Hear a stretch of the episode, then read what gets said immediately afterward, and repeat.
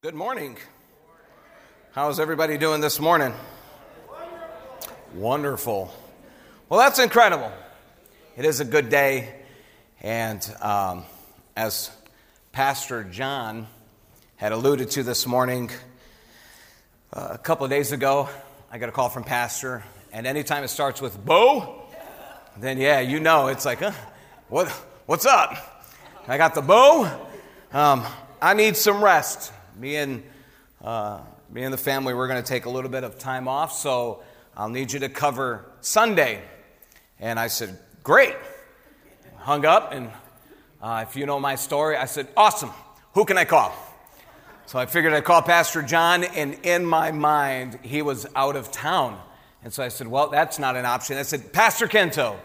And uh, as you can see there's a large hole in our church and that's because all of our students are coming back from retreat this weekend, so he was not an option. And uh, so I said, Well, who else can we call? And there's really no time to call anybody with no notice. So I said, All right, Lord, apparently it must be me. And so, uh, lucky, God had been dealing with me uh, over these last several weeks. And so, as I started preparing and praying, something quickly obviously came. And uh, I just uh, felt that I'm, gonna, I'm just going to talk to you from my heart on where I am and uh, what I feel that the church uh, could value from, from where I am. And where we as a body, there's a pulse you can typically feel. And uh, I felt that this was kind of in line just through prayer and different conversations I've had. So, um, you know, I do want to uh, publicly thank uh, Pastor Kento and Bianca. What they have done with our students, all the effort, they work full time work. They're such incredible leaders that uh, this church really is blessed with some amazing people. And so we're, we're grateful for Pastor Kento and his wife. And of course, for Pastor Hoffman and his wife. Uh, thank you to First Church for rallying around them uh, just with the service with his daddy and watching his daddy graduate to heaven. Um, you know, they say you can prepare, right? You see it coming. But when it happens, it's, it's nothing like you thought would be uh, and so I know they've had to process a lot. And so, Pastor, we love you. Sister Hoffman, we love you, and we're praying for you. And uh, this church will stay committed behind you. And so, um, with that being said, I would like for us to stand as we just have a few scriptures to read. It's in Acts chapter 27, verses 37 through 44. It says, We were in all 276 persons in the ship. And when they had eaten enough, they lightened the ship, throwing out the wheat into the sea. Now, when it was day, they did not recognize the land, but they noticed a bay by, uh, with the beach, on which they planned, if possible, to run the ship ashore. So they cast off the anchors and left them in the sea, at the same time loosing the ropes that tied the rudders. Then, hoisting the foresail to the wind, they made for the beach. But striking a reef, they ran the vessel aground the bow struck and remained immovable, and the stern was being broken up by the surf. The soldiers' plan was to kill the prisoners, lest any should swim away and escape. But the centurion, wishing to save Paul, kept them from carrying out their plan. He ordered those who could swim to jump overboard first and make for land, and the rest on planks or pieces of the ship. And so it was that all were brought safely to land. Lord, I am asking this morning as I navigate through these circumstances in your word that you would cover us under your anointing, your covering, and that every ear that can hear will be open to listen, and those that are online can feel what will be in this room, right there in their living room, wherever it is that they're listening in, God. But Lord, we're asking that you would reach and meet us in such a special way that when we walk out of those doors today, that we'll have a little bit more direction and some clarity in our walk with you. In the name of Jesus, we pray. Amen. You may be seated.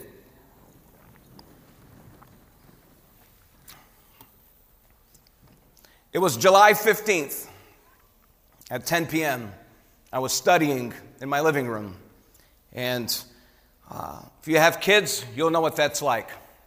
And I decided to go up to the bedroom to do a little bit more studying. I felt God had given me something um, through uh, the dual nature of God and man, studying that. Wonderful study. I felt God showed me a little more clarity on his, how he really manifested his deity even through Adam and how he was formed and created, and then he breathed into him. And uh, you can't separate the flesh and the oxygen and his spirit in Adam, and, and even the words that Adam would use to communicate. And you go back to uh, in the beginning was the Word. Just great insight, and I was enjoying that study. But as I was sitting upstairs in my bedroom and I was um, going over some notes and trying to dig in a little bit deeper, uh, the story that I just read to you came to mind.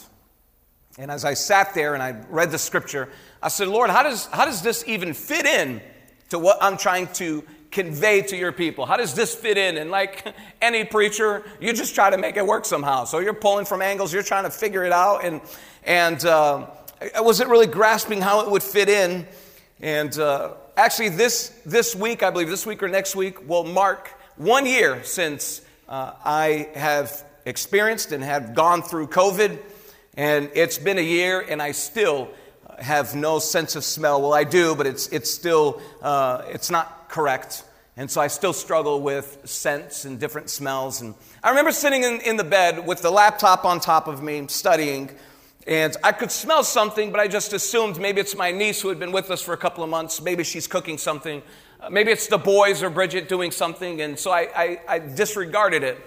And Shortly after that, the smell got a little bit stronger, and then I heard, as soon as I was ready to react, like, that's something's funny, I heard smoke.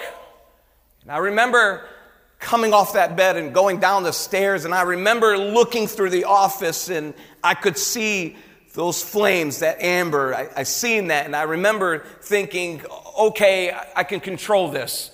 And as I opened up our door wall, which wasn't very far from where the origin of the fire had taken place. I, I ran outside, I turned on the spigot, came in with the hose, and by the time I did that, those flames were so big and the heat was so high, I knew it was over. I, I knew it was beyond my control. So I remember throwing the hose on the ground, on the floor, and I started to yell. I knew my wife and, and Jordan were in the basement. Addison was, of course, with me. I, I knew Dominic was probably in his room upstairs, didn't know what was going on. It was all chaotic, it was all confusing. And I just remember as I began to just panic and just scream out of the house, out of the house, the overwhelming sense that you can feel and the failed attempt at trying to put this fire out. And so naturally, we're trying to pull our pet out of the house. We had just lost our older one, so I couldn't bear for my boys to lose another pet. And so I would, I would go to the front door and I'm screaming for Sky and still nothing there. And then I would, I would run over to the garage door. I'd open that door and I would scream for her there, hoping she would come out. And I just remember sitting there and, and, and, and a, a memory of mine came to a message I, I taught on hell's greatest fear which is the church, when it realizes the power the church really has, how hell really is afraid of us. And, and I remember studying what, it, what happens to you chemically when you start to inhale the sulfur and, and the chemicals that are burning and the heat. And I would come to the front door as I was getting ready to scream our little dog's name, and, and, and I would try to inhale so I could scream, but that heat was so high, I couldn't get any closer. And, and I was just doing the best I can. And so naturally, with time, I found out that she was probably never going to come out. I made it to the lawn where Bridget and the boys were, seeing the desperation in their eyes as everything they've worked so hard for and enjoyed was going before them. And I just remember Bridget coming up to me and a paramedic and said, You really need to get checked out. I was covered in soot from being at the doorways, and, and I didn't want to leave the family, and so I fought it and fought it. And finally, they said, you, you really need to go because of, you know, it, it could go really south for you really quick. And so I remember leaving my family behind in an ambulance. I made my way to Beaumont where Zach Deese met me at the door. And little did I know our, our dog sitter, she had worked at Troy Beaumont. I didn't know that. Uh, later found out through social media. She had reached out to my wife. I came in as a John Doe. I didn't have any information. And she said, I didn't know that was your husband. We actually thought he was an African American male. I was completely black, covered.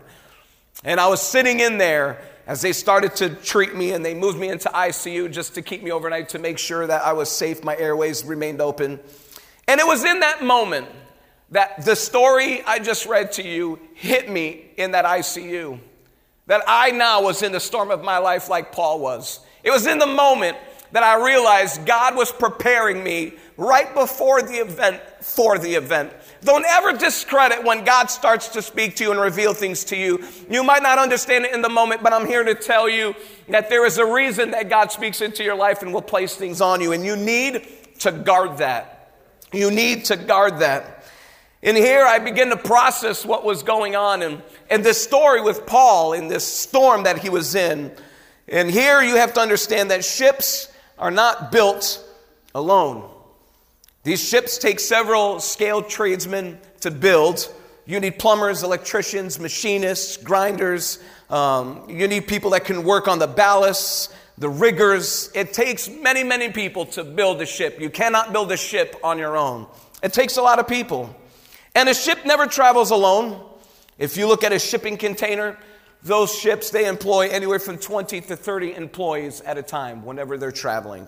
If you look at the, uh, an Air Force uh, carrier, an aircraft carrier, it employs roughly 5,500 on board. And if you look at the average cruise ship, it employs nearly 223 employees. The point is, the ship was never meant to be alone. It was never meant to be built alone. It was never meant to be traveled alone.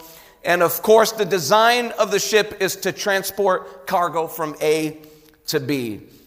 And as Paul is sitting on this ship, you have to wonder, he is feeling safe. He is, of course, on this boat with, with a ton of uh, convicts, and he's on his way to Rome. He's trying to meet and, and clear his name. And so, as they're going on this ship, as they're traveling, um, the storm comes, and they thought they could make it, but instead they, they, they run into a reef. The, the boat's aground and the bow is stuck, and yet the back of the ship is broken up. It's broken up. And here, Paul is telling them listen, guys, you need to, if you can swim, jump from the ship and swim to safety. If you cannot, then you need to grab onto these broken pieces of the ship and use that to swim. Use that to swim. And so you could imagine Paul in the middle of a storm. It would have been bad enough if he was just experiencing the storm.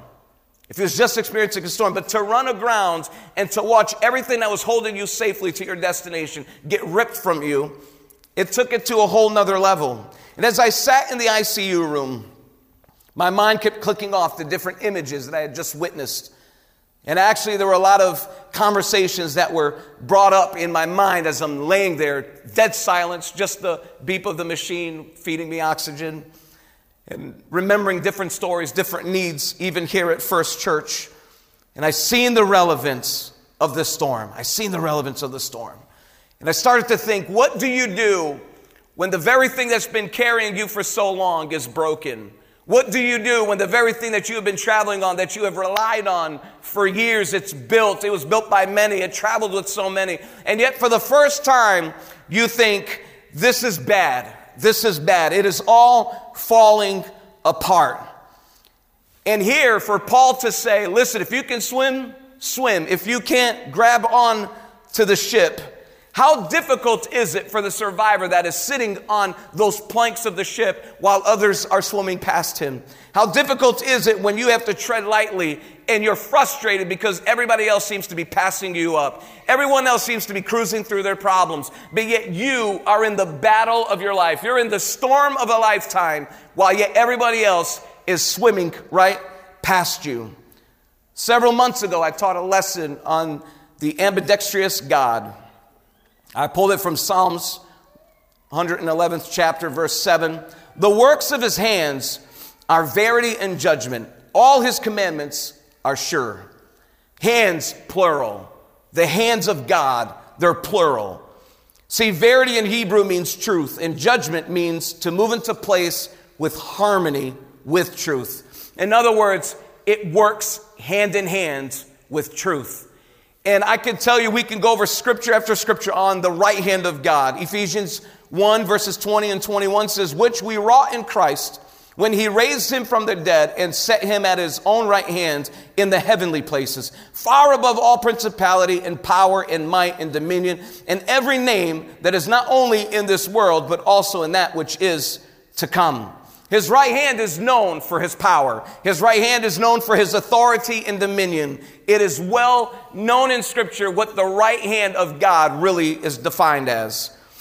But when you get to Job, the story of Job, what a tragedy is as Job is going through the fight of his life boils, loses his children, loses everything he has, and the friends that remain are questioning his own integrity. What did you do? What happened? What did you, what sin is in your life? And his own wife is looking at him and tells him to curse God and die. The people that are left in his corner are the people that are uh, distracting him and discouraging him from even seeking counsel and finding rest. And in verse 9 of chapter 23 Behold, I go forward, but he is not there, and backward, but I cannot perceive him. On the left hand, where he doth work, but I cannot behold him. He hideth himself on the right hand, that I cannot see him. I don't have the time to go in depth between the right hand and the left hand of God. But I can tell you through the scriptures which I read, the right hand are the absolutes of God, and the left hand is where he does the work.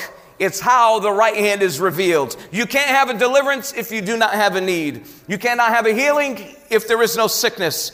No peace without anxiety. Joy without depression. It's all too often in the storm that God reveals his right hand with what he is doing on his left hand. How he is working in your life will ultimately reveal who he is in your life. And we have a choice to make. We can be bitter, you can be frustrated, like so many men on that ship with Paul as they began to swim, and the rest were holding on for dear life to the broken pieces of all they had left. And you can become so frustrated that God, how is it that they can get to safety first? With the global economy that we're facing, the political scene, with everything that is going around us, and everyone else has tragedy in their life. I am no foreign to the idea that I'm the only one that is going through something. Everyone in this room has something that they're facing that is just as real to you as my issues are real to me. But you can get into a place where you get so frustrated in your life with the issues that you're dealing with that you can become so jealous, you can become upset, you can become bitter with those that seem to be swimming right by you, and all you have left is this broken piece of wood that you're holding on and trying to make it to shore. It's all there, but we oftentimes look at where we are and forget to focus on where we really are in the grand scheme of things. We need to learn how to stop focusing on what we have lost and start focusing on what is left.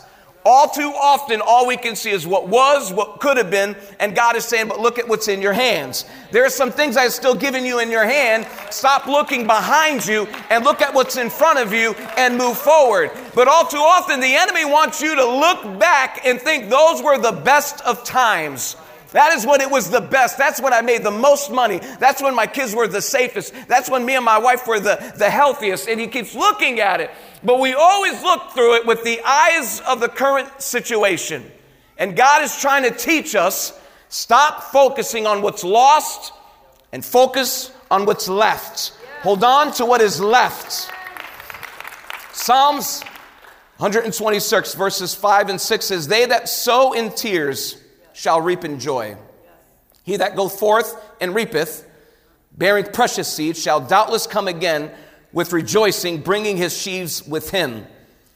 We preach about that all the time. If you will just sow in tears, you'll reap in joy. But there's a key to that verse that we often overlook. He that goeth forth and reapeth. All too often, we are so focused on our tears. It matters where you reap your tears. It matters where you are shedding your tears. Are your tears real? Are my tears real? Absolutely. But if all we do is sit in the same place and we begin to cry over the same things, there is no joy in that. All you begin to do is sow your tears. If all you do is sow your tears over despair, then all you will do is reap disparity.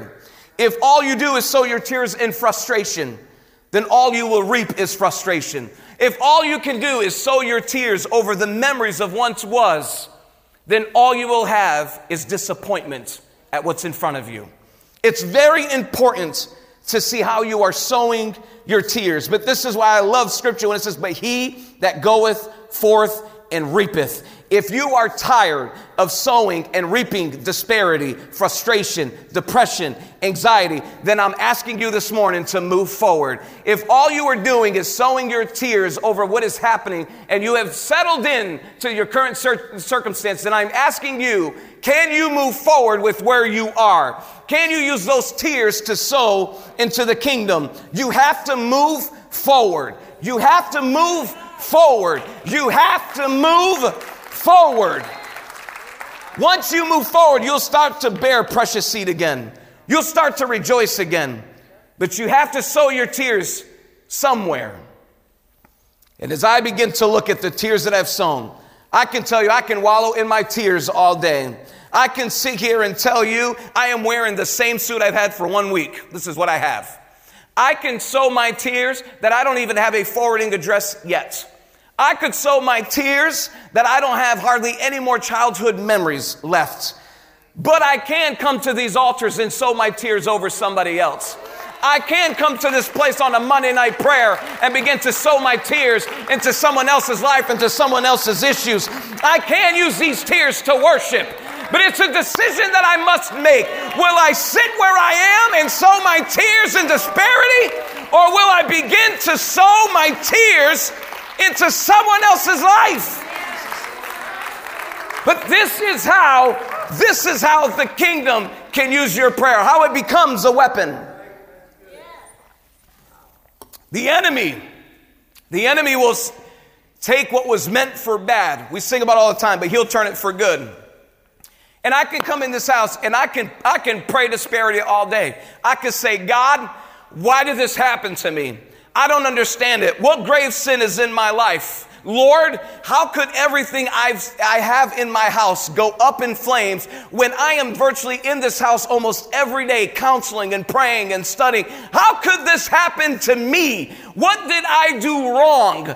But I'll tell you what, instead I've learned is when I take those tears that are very hurtful and they're, and, and they're very real in the situation that I am in. But two days later after fire, I made my mind I was going to be in service and I was going to worship because I wasn't going to allow the enemy to dictate my future. I wasn't going to allow something to hold back the worship and to hold back being kingdom minded. So I began to pray. I came in the house and I worshiped with everybody else because He deserves the glory, regardless of my current circumstances. He deserves the glory. And what the enemy meant to defeat me will now become a weapon that he didn't see coming. I now can come into this house and my prayer don't have to be, Lord, how did this happen to me? How am I going to recover? How am I going to bring this back? I can go to somebody else and say, God, I don't know why you brought me through this, but Lord, I'm asking that what I'm going through, that you relieve them of this, God. That the grace and the mercy that you showed me that night, God, I'm asking you take that grace and you give it to them. I begin to pray for somebody else, and now what the enemy meant to destroy me is now impacting the kingdom and bringing somebody closer to Him. My prayer became a weapon. And all of hell is regretting setting my house on fire because now I can come in and pray for somebody else and pray through their grief with them and be on their side and help them fight through it. I have a choice that I can make. It's your weapon. Let your lead your prayers over someone else through the experience of what God has brought you through. When you're on the ship, you're never alone. The storm can't take you alone. You have to stay with the ship. Remember in Mark, Jesus enters the boat. He's with his disciples, all knowing. Gets on a boat. Knows, he knows there's a storm coming. Do you think Jesus was ready to commit suicide? No, that's ludicrous, right? That's crazy. He wouldn't get on the boat knowing he was going to die. But he got on that boat because he knew when he was with his men, he was going to make it out of that storm. And so you're in the storm of your life. Now's not the time to abandon the ship.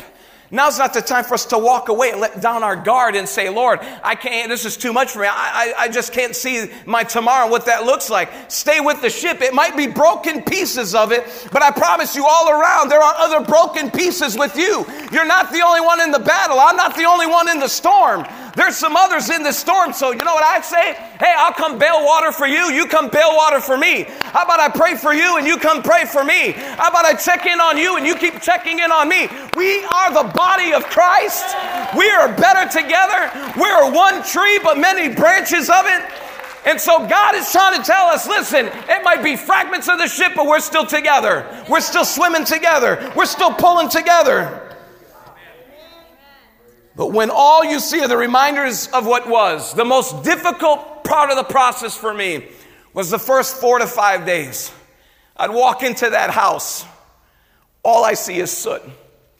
I'm walking through the house, I'm stepping over my memories. I'm stepping over 21 years of a, just a wonderful marriage of pictures that have disintegrated from the walls to the floor. And I'm literally having to step in my memories, literally stepping in what is the storm of a lifetime for me. And I'm looking at it. And I remember seeing everything just charred and black. You've seen those pictures. And I remember talking to the contractor and I said, It's over. You're going to bulldoze this down. He said, Not sure, Mr. Neto. Just give us a couple of days to clean up. But day after day, I would go to the house to see if there was any progress. And day after day, I'm reminded of my past. Day to day, I'm revisiting something that I haven't cleaned up yet. We talk about faith without works is dead. If you're in a storm and it seems like everything else has been shattered and broken, and maybe your dreams have been burnt up, you're gonna have to do some work. You can't just pray it all out. God will meet you where you are, but we're to have to do some work together. Someone's to have to pick up the shovel and start hauling some debris out of there and start to say, hey, what's going on here? But every day I would walk through there and I would look at the memories, the smells that trigger things. And I remember even now, in the middle of the night, I'll wake up. I wake up and I can see, I see my curtains burning. I wake up, I see the eyes on my niece who was there for vacation. I can see the asperity on my wife's face and my boys. I, I see I, the smells are triggered. The smells are triggered. I was in pastor's house for, for a meeting. I went to their, use their restroom. They had a candle lit. I blew the candle out. I've never cared about candles. I couldn't stand seeing a candle in the bath. I blew the candle out. Crazy. And I would remember, I, I can't tell you when the last time I slept over six straight hours, seven straight hours. I can't tell you because I'll wake up in the middle of the night and there'll be those, those trigger moments where I remember things and I can't sleep. then God brought me back to Romans 12, 2. Do not conform to the pattern of this world, but be you transformed by the renewing of your mind. There are two parts that really affect the thought patterns of your minds. The amygdala is the part that stores your emotions. When you get scared or something happens to you and you feel that anxiety, which in itself can be healthy, it can shift you and make you shy away from something dangerous. But it captures that emotion and it stores it in the short term part of your memory bank. And then it captures that, that emotion that's tied to that picture. And after a while, it leaves the amygdala and it goes to the hippocampus part of your brain where now it starts to translate short term memory into long term memory. And that's where it becomes scary because instead of feeling anxiety because something's dangerous or feeling afraid because something's not safe, you begin to operate and make decisions out of those emotions. Now, instead of saying, hey, you know what, uh, I'm, I'm afraid when I get to a street, somebody's going to hit me with the car. Now I just don't even want to leave the house because I don't want the danger of even getting close to a street so nothing happens to me. You start living your life through the emotion because your brain will send you these triggers.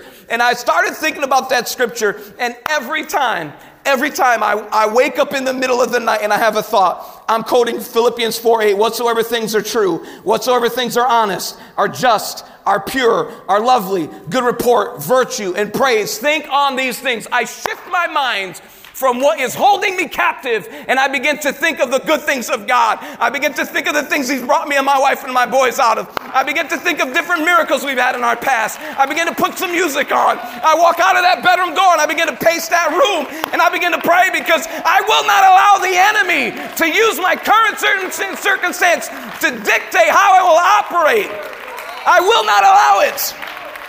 You have to transform your minds.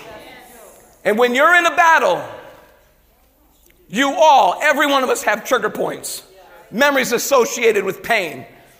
Things that the enemy will continue to bring up to you. He wants you to see the darkened walls. He wants you to see the charred flooring, the buckled floors from all the water. He wants you to see that to hold you captive. But I'm here to tell you if you would start to take your mind and start planting it on higher things, if you start to focus on the things of God and healthy thoughts and, and the right music and the right messages and the right words, surrounding yourself with the right people, you can walk out of it untouched, just like they did in the furnace with those three guys.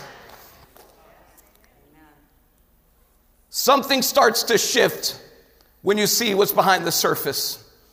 The enemy will try to tell you it's over and you're washed up. But when you start peeling back the layers, you quickly see what is important is still standing. You can walk into a room and it looks like it's done, it's trashed, there's nothing left. I can look at the room and remember where the floor joists were soft. You can walk into any part of your life and you can see where the hurt is. Whether it's church hurt, whether it's your personal hurt, something in your family, you can see it all. And the enemy wants you to declare and stay in the soot. He wants you to stay there and just focus on what is broken, what is burnt up, what is gone. But I have something to tell you. If you start doing a little bit of work and start peeling some things back, if your marriage is in trouble and you start, listen, we focus so much on the surface. That drywall look terrible, but as soon as you start peeling back that drywall, that lumber looks really good. Those floors are still solid. The roof is still standing. So if you're fighting in your marriage and you think there's no way, start peeling some of that debris back. If your children are lost, start peeling the debris back. If you are fighting an addiction, start peeling the debris back. Because I promise you, what God has in store for you is solid. It's still standing. We still have a firm foundation that stands. Stop looking at what everybody else is doing and focus where you are. If they're swimming past you, that's fine. Let them keep swimming. But you keep praying. You keep reading your word. You keep coming to church. You stay connected in the body. Find yourself in growth track. Get in a life group. Plug into this place. In the darkest of nights, it'll be the brightest of lights. Jesus, I can look at that timber and I can say, you know what? I'm still standing. I may have lost what's on the surface, but look at what's most important. I still have foundation around me. I still have the walls are still standing. We can rebuild this thing. It's not all that bad. It's all on your perspective. So if you're in a war this morning, if you feel like you're at sea and all you have are these broken pieces of the boat, that ship has sailed and it's just all in dysfunction. You're sitting there with the ship, it's there to bring you from A to B. And you can feel safe on that ship. You feel safe on it. But when it starts to break apart, we value the broken pieces left in the whole piece itself. We start to devalue the little pieces that kept it all together. And as you begin to look and say, God, how could this happen to me? And I'm holding on, not a beautiful piece of shiplap. It's broken. There's splinters. It hurts. But why would I abandon the ship now It's holding me afloat? If the ship represented peace to you, it's not all over. There's still peace in your hands. If you had if you had protection on that ship, it might look broken to you, but there's still protection in your hands when you're holding on to the ship. Keep holding on and keep fighting through the night. It's not time to stop, but it's time to hold on. It's time to press forward. It's time to keep swimming. It's time to move towards shore. Now is not the time for us to relax. But it is time for us to move forward in the pain that we are in. Every victor is a victim about something in their life. Some of it you can't control, some of it you can. But every victim is a victor.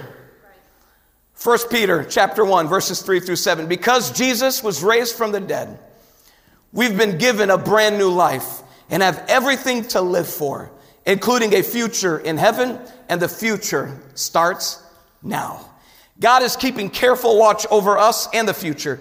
The day is coming. The day is coming where you will have it all. Life healed and whole. I know how great this makes you feel, even though you have put up with a lot of kind of aggravations in the meantime. Pure gold put in the fire comes out proven pure. Genuine faith through this suffering comes out proven genuine. When Jesus wraps this up, it's your faith that, not your goal, that God will have on display as evidence of his victory. There is coming a day we're going to stand around that throne together and it's going to be your faith that's on display. It's not going to be the stuff you lost. It won't be the aggravations you had to deal with. It won't be the sorrow. It won't be the hurt. It won't be the frustration. It will be the faith that you possess, that you display, that will be in heaven in front of you. I want us to stand. You're in this room. You're no different than me. Different circumstances, different issues, situations. But yet, we all still face something. We have a decision we can make. If I sow my tears, where am I sowing my tears? Have we spent so much time sowing our tears over what was lost, sowing our tears over what could have been, sowing our tears because the movement isn't fast enough for us? Or are we sowing our tears into someone else's life? Are you sowing your tears in a prayer meeting, worshiping Him?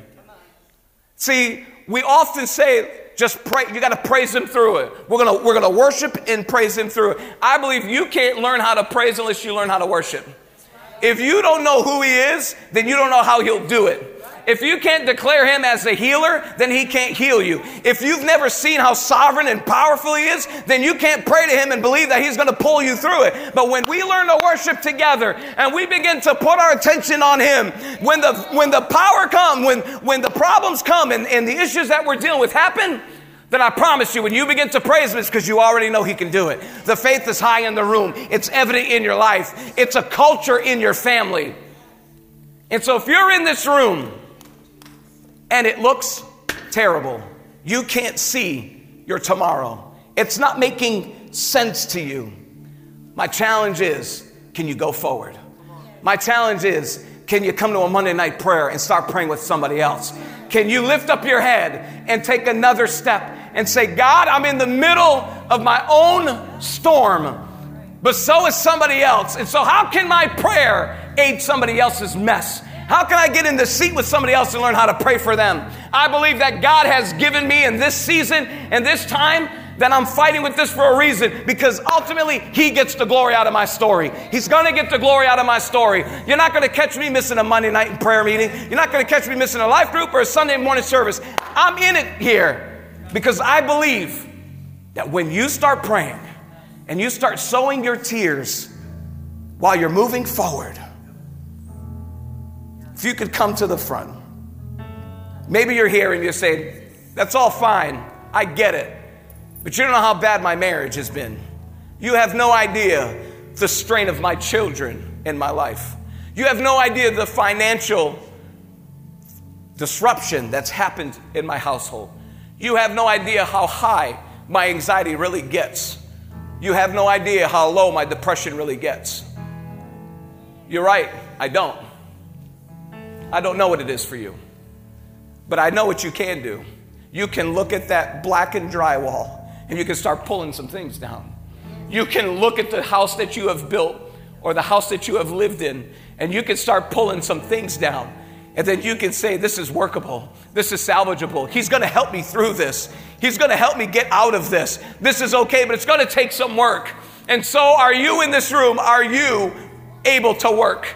Are you ready to actually put some effort to this and grab a shovel and start digging some new wells? Are you ready to start digging in and saying, God, I'm cleaning this up because I believe, Lord, that you have a plan for my life, that there is a reason that I'm going through this? We want the big ark of the covenant, but we build such small altars. We want to see signs and wonders, but we really don't want to pay the price for them. We want to experience the amazing presence and manifestation of His power, but we can hide behind the stained glass prayers that we have done over the years. But in order for us to see the miracle, there has to be a need. And in order for you to behave properly through the need, it's going to take some tears that are shed. But it's going to tell it's going to take how long will you sit and wallow. I have every right to be frustrated. I have every right to fight depression. I don't sleep well. It's been a tough last several weeks, and it's going to be a long road ahead of me. But I'll tell you what I'm not doing. I don't get up in the middle of the night frightful anymore. I get up when those images hit my head. I start singing. I start worshiping. I'll start walking. I'll start reading. I'll start doing something because I refuse for the enemy to distract and to destroy me because greater is he that is in me than he that is in the world. And if the enemy can think he can come in and set my house on fire and disrupt my whole life, he's got something coming because I got some new prayers for the kingdom. I got some new prayers for somebody.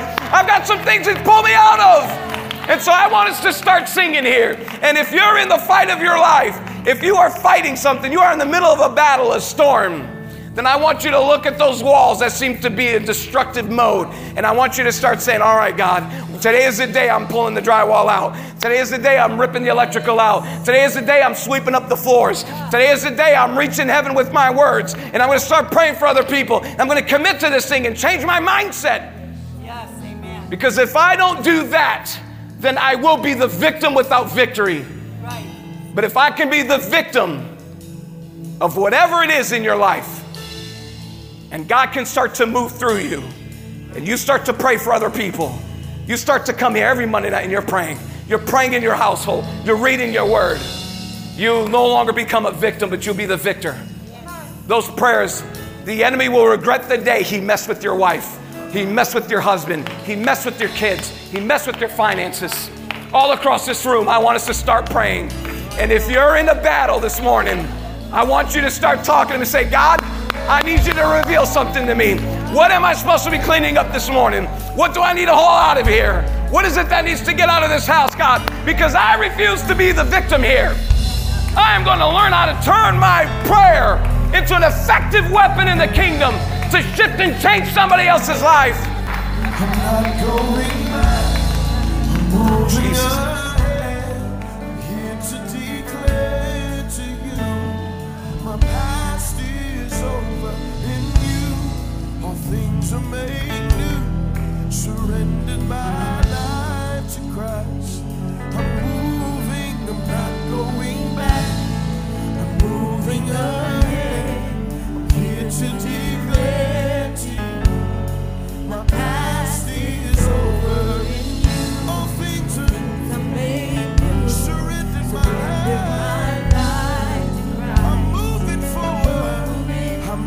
going